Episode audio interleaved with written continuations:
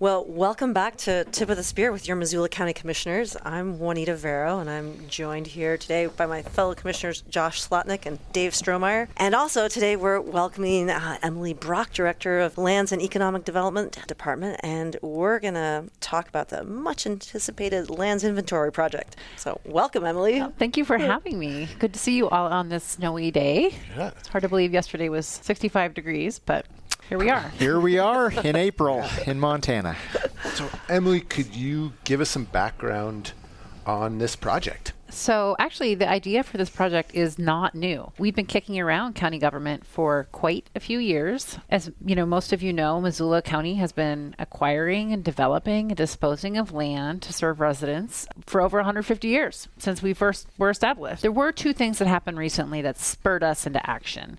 The first was that the pandemic housing crisis hit. And so you, the county commission, were united in leveraging county-owned land to increase housing supply, like you had with the Trinity Project. You made this call to action formal um, in the twenty twenty-two Housing Action Plan Breaking Ground that calls for developing a strategic framework for acquiring and or using county land for affordable housing development. The second other impetus was we finally had the capacity in our county government to tackle a project like this. You guys recently created the Department of Lands and Economic Development, which we cheekily call L E D, uh, to implement strategic initiatives that enhance community vitality associated with economic growth, as well as guide land development and redevelopment efforts for county properties. So you folks, the commission, desiring the broadest approach possible, merged the housing call to action with several other important county-led initiatives and assigned L E D to conduct a holistic inventory and assessment of every county-owned property as its first initiative. And we've done that. We have reviewed over two hundred sixty parcels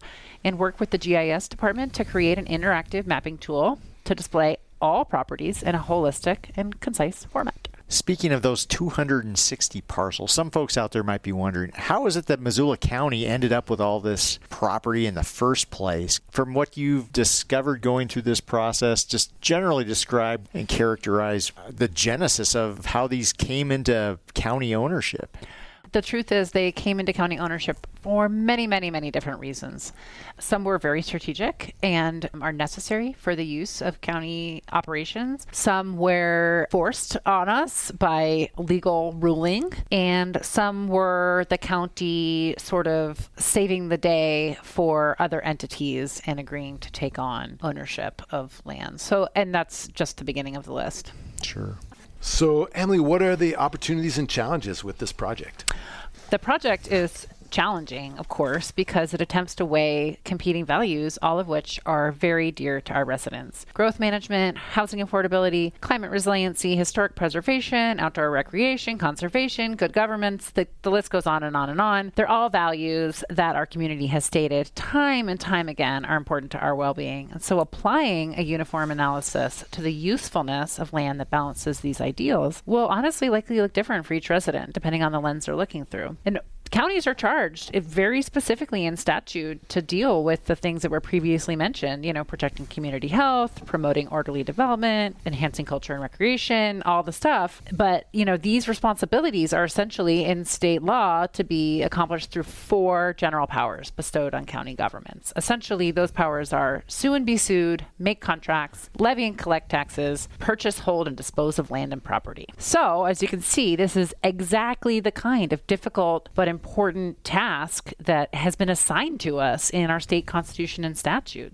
made even more difficult because land is a finite resource, especially scarce in our geographically constrained valley. So uh, emotions are sometimes running high and competition can sometimes be fierce. And the Larchmont proposal was a good early example of the triggering nature of the task at hand and how methodology is so important to public trust. Residents felt very, very strongly on both sides of that debate. And the truth is, they were all right. And for those of you who don't know, in twenty twenty-one, a private developer approached the county to propose a large land trade in exchange for the one hundred fifty-two acre Larchmont Golf Course. The county would obtain one hundred fifty-two acre property to build a golf course on off Highway ninety-three south of Missoula.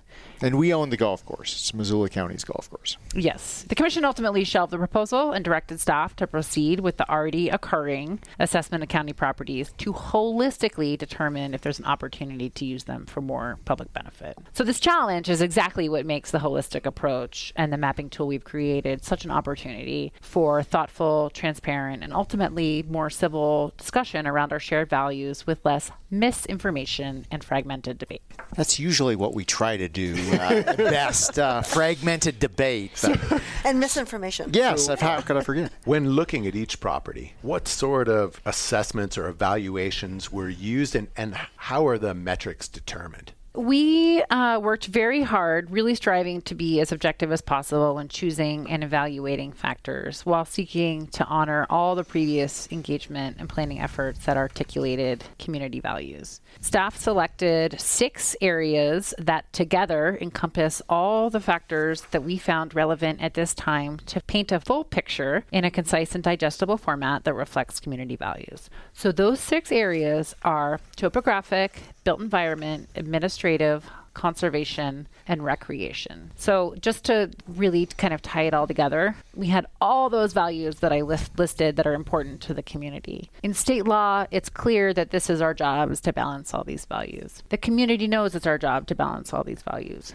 We then looked at all the kind of data factors and we put them into six areas that together paint a full picture of the parcel. In those six areas, we gave each parcel a score from zero to three. Zero being the least restrictive to new use and new development, and three being the most restrictive to new use and new development. So thought of another way, if a parcel had a score of zero across the board for those six areas, topographic, built environment, administrative, conservation, recreation, and cultural, if it had a zero across the board, it would be very, very low-hanging fruit for new use and new development. Be like the build grant area. Except we're talking about county land. Yeah, yeah. I was just coming up with a piece of land that was flat. It wasn't actively being used for any other economic activity. It didn't have obvious conservation or cultural value or recreational value. It was just prime to build on. Yep. And then if it had a three in something, meaning it was highly valuable to the community in that area, it's unlikely that it would be recommended for redevelopment or new use. So could we take something that's within uh, a stone's throw from where we're sitting right here, the courthouse block? I, I right, suspect right. It's, that's an example exactly. where it's probably not in the cards uh, on, on a number of metrics that, that that's going to be redeveloped. No, that is not in the cards to be redeveloped. Could be a really nice McMenamin's. Uh, yeah. County courthouse is not likely to be recommended for new use. It was built in uh, nineteen oh eight, designed by A J Gibson, famous architect. That a building would have a high score, a three, for culture, which deals with our historic pieces. Would also have a high score for built environment, which deals with, you know, if there would need to be demolition on the property. Obviously, if you were going to build something there, you'd have to have a big stone building that needed to be rebuilt or demolished. And it would have a three for administrative purposes because, of course, the county government uses that building. Of the two hundred sixty parcels, what are we really looking at? Because I bet there's a lot of threes. I was going to say, one of the things I really like about this scale is that it's descriptive, not prescriptive. You're not saying, oh, you should build here or you shouldn't build there. Just accurately describing reality. It doesn't mean if there is an impediment, we might decide to go past that impediment if we chose to. You're just describing what the lay of the land literally looks like. Yep, that's for phase one. So phase one of this project is just to get the tool established, publish it, get feedback from the community on the scores themselves, on the assessment areas, those six areas, and in the narrative, there is a list of questions that we're really going to dive into in phase two. And so what, what I would like from the community is to let us know what else needs to be in that list of questions. Because in phase two, we are going to have recommendations for not only policy recommendations, for how we tackle redevelopment projects or even how we manage our land, but also maybe something about specific parcels.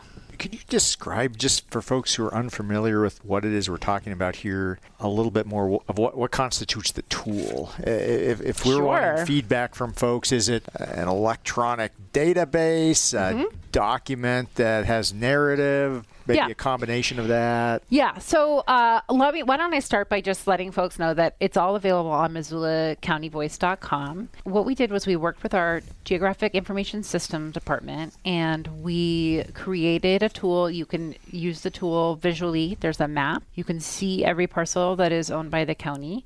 You can see the scores that it's got in these different areas, and it's interactive. You know, you can filter it how you wish. You can pull up a parcel that you care about, or pull up one that you've always thought should be for different use, and kind of see what our starting point is. I wouldn't really encourage folks to start with the narrative and, and start through the narrative, and all of the links in there are hot, and then you can get to the tool that way. It just makes more sense when you go through the narrative. Great. So what's next? Well, so you mentioned phase two. Right. So we're going to use this tool to create policy and land use recommendations for county land. Some of the questions that I referenced earlier that we're going to try to tackle are, does public ownership make sense, or does private ownership make more sense? Is there county-owned land that can and should be used differently? Is the county the proper owner and steward of the land, even if, if it has the same use? Should we really be the, the entity managing it, particularly within city limits? Do we use solid methodology to acquire and divest of our property? What's the legal process for doing that? What's the legal process for trades? We're going to probably come up with some recommendations for land banking. What does land banking mean? Land banking is when, in this example, the, the county, we would purchase land now and sit on it and either sell it to a private entity that we think will use it for public good, whether that public good be, you know, economic development or housing development or parks or whatever the value is at, at that time that's important. Or we could become the developer ourselves, as we did so successfully with the development park, the airport industrial development mm-hmm. park, where we owned all the land. We put in the infrastructure, and then we sold off parcels to private entities to, in, and in that case, the priority was industrial economic development. Great. Thanks.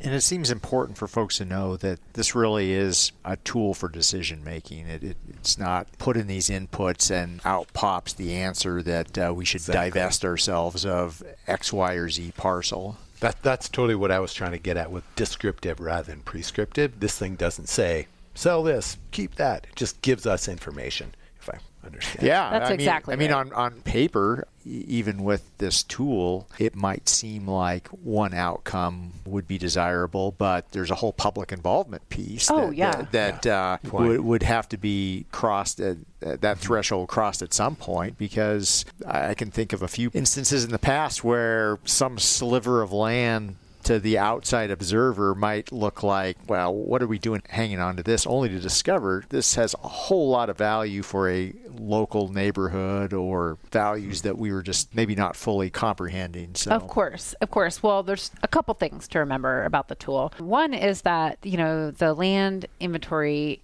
an assessment project was assigned to the Department of Land and Economic Development, and we're looking at it through um, a development lens, but we don't manage these parcels, right? And so we collaborated with outside departments that manage multiple properties, particularly parks, trails, and open lands and public works, but the staff and boards that advise on the management of those properties definitely have to be part of the conversation and vet recommendations as they come up, in addition to going through a commissioner process. The other thing to remember is that That no tool is perfect, right? So even if we were to create some kind of filter that said, okay, this is the low-hanging fruit that we're going to start looking at doing something different with, there's going to be something that gets pulled out for some reason that we didn't foresee. And of course, it was created by humans. So, you know, not robots. We make mistakes, and the tool is fluid, and factors change. That's the other thing. Things change. So talk a little bit more about that, some of the rumors and fears you think either you've heard or that you think need to be addressed? I think it's really important to understand that we're doing this project as part of our job. You know, as part of our job to be good stewards and to be responsible, we are not trying to mine our public resources for some specific special interest that is the flavor of the moment. You know, we are taking a look at plans that are written by other departments that have been passed by commissioners. We're trying to incorporate everything we can so that it's very, very holistic. But there are parcels that just don't make sense the way they are. are. And also there's policy recommendations that are going to come out of this project that have nothing to do with changing the use mm-hmm. of a parcel. Nothing at all. I mean, which parcels are owned by the county that are being used by the county for our government operations where we could expand an operation mm-hmm. or we could build more facilities for our own administrative purposes. So there's just so many different ways to look through this. I'm thinking about a person going to use this tool. So they could look by attributes. Like, I want to find out which properties in the county got a zero on topography and a zero on culture and recreation, but maybe they got a three on some other value. So you could search by value. Can you also search by property? Like, somebody may live next to some county property that they feel like, man, I wonder what this could be. Why is nothing happening? Or why is something happening? Could they type in the address of that property? Yes, you can do a search for that property, or you could just pull up the map and find your house, which is not hard to do, and you'll see quite clearly which properties are nearby that are owned by the county. Great. Thanks. Well, good work. This is pretty yeah. foundational work that any responsible local government ought to do. This is going to be a, a long process that will also inevitably change. Yeah, I mean, I hope folks understand that right now it's all about feedback. We are, you know, hitting the road, so to speak, uh, pounding the pavement. We're here today on the podcast. We're going to be in front of you guys this week. We're going to do lots of outreach with the community, and we are interested in getting feedback on the tool. And then we'll start to develop recommendations. And then, you know what? We'll stop and we'll do another engagement effort, and we'll hear about that. And we will work with the boards that manage these facilities.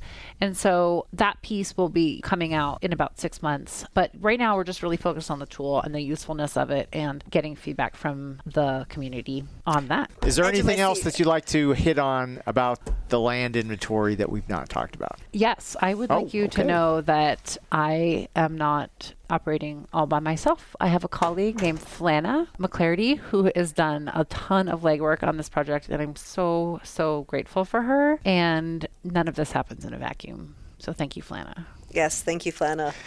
Great teamwork. Well, as we do with all of these Tip of the Spear podcasts, so we like to, to put our guests a little bit on the spot, uh, hopefully not too much on the spot, but we'd love to hear any wisdom that you have from us. Uh, we'd love to hear any wisdom that you have for us, uh, whether that is...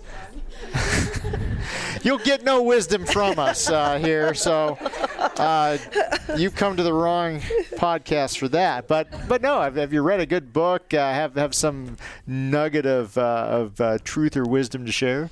Yes. Well, I've been thinking um, that this might pertain to this conversation because emotions do occasionally run high, and I wanted to remind everybody, and I've been reflecting on this a lot. I'm sure we all try to, that our thoughts and emotions are not who we are. They are just passing through us to be observed and not absorbed. And so I have a poem um, oh, by cool. my very favorite, Emily Dickinson, okay. that kind of talks about this. So, and of course she's a little dark, but, and her name is Emily. So hey.